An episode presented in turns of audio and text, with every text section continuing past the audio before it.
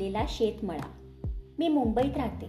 त्यामुळे मी कधीही शेत किंवा मळा पाहिलेला नव्हता. त्याची वर्णने वाचली होती. क्वचित एखाद्या चित्रपटात त्याची दृश्य पाहिली होती. त्यामुळे शेत शेतकरी आणि त्याचे घर पाहण्याची खूपच इच्छा होती. तसा हट्टच मी अनेकदा बाबांकडे धरत असे. पण तो योग मात्र यंदा आला.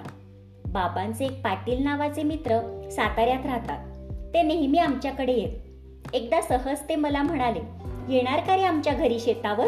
आणि मला खूप खूप आनंद झाला. मग नाताळच्या सुट्टीत आम्ही चार दिवस साताऱ्याजवळील पाटस या त्यांच्या गावी जायचे ठरवले.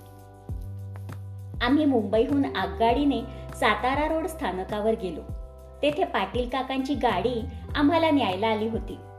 घरी जाईपर्यंत खूप अंधार झाला होता. त्यामुळे घराबाहेर पडलोच नाही. रात्रीचे जेवण साधेच होते पण प्रेमळ अगत्यामुळे ते अधिक गोड वाटले. प्रवासाच्या थकव्यामुळे मला रात्री शांत झोप लागली. पक्ष्यांच्या किलबिलाटाने सकाळी जाग आली. झोप छान झाल्यामुळे एकदम ताजे तवाने वाटत होते. बाहेर येऊन पाहिले तर डोळेच तिपले दृष्टीचा टप्पा पोचत होता तेथपर्यंत सगळे हिरवे गारच दिसत होते. पाटील काकांचे घर चक्क शेतातच होते. सकाळची न्याहारी आटपून आम्ही काकांबरोबर शेतावर गेलो. पायाखाली काळी भोर जमीन पायातल्या चपला काढून त्या मातीवर पाय ठेवले. मौशार मातीचा थंड स्पर्श पायाला सुखद वाटत होता. मध्यभागी एक मोठी विहीर होती. पाण्याने तुडुंब भरलेल्या त्या विहिरीवर मोठ चालू होते. बैल मोठ ओढत होते. एक गडी तेथे गाडे गात गात काम करत होता. मोटेने आणून टाकलेले पाणी वेगवेगळ्या पाट्यातून शेतातील वेगवेगळ्या रोपांकडे जात होते. मोठेची कुईकुई पाट्यातील पाण्याची झुळझुळ आणि मोटेवरच्या माणसाचे गाणे यामुळे प्रसन्न वातावरण निर्माण झाले होते. कितीतरी वेळ तो नाद ऐकत आम्ही तेथेच उभे राहिलो. शेत इतके दूरवर पसरले होते की एका दिवसात ते पाहणे आम्हाला अशक्य होते. आम्ही काकांबरोबर शेतात हिंडत होतो. शेतामध्ये जोंधळा बाजरीची कणसे डोलत होती. विविध भाज्या शेतात तयार होत होत्या.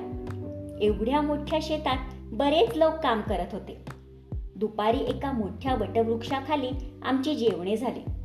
भाजी भाकरी खाताना लक्षात आले की या भाजीला वेगळीच चव आहे कारण ती मळ्यातील ताजी भाजी होती. त्या मळ्यातील कित्येक फळे तर यापूर्वी मी पाहिलीही नव्हती. मग दुसऱ्या दिवशी शेतात खास पाहुण्यांसाठी हुरडा पार्टीचा कार्यक्रम झाला. भाजलेली कणसे ओले ओले खोबरे आणि खोबऱ्याची चटणी खाताना तर फारच मज्जा आली. तिसऱ्या दिवशी रात्री शेकोटीचा कार्यक्रम झाला. त्यामध्ये सर्वांनीच गाणी म्हणण्याचा आनंद लुटला. चौथ्या दिवशी आम्ही तेथून निघणार होतो पण तेथून निघावेसेच वाटत नव्हते. ते चारही दिवस आम्ही शेतमळ्यावरच काढले होते. कारण न संपणारा आनंद आम्ही अनुभवत होतो. त्या शेतातली गर्द हिरवळ डोळ्यात साठवत आम्ही परतीच्या मार्गाला लागलो.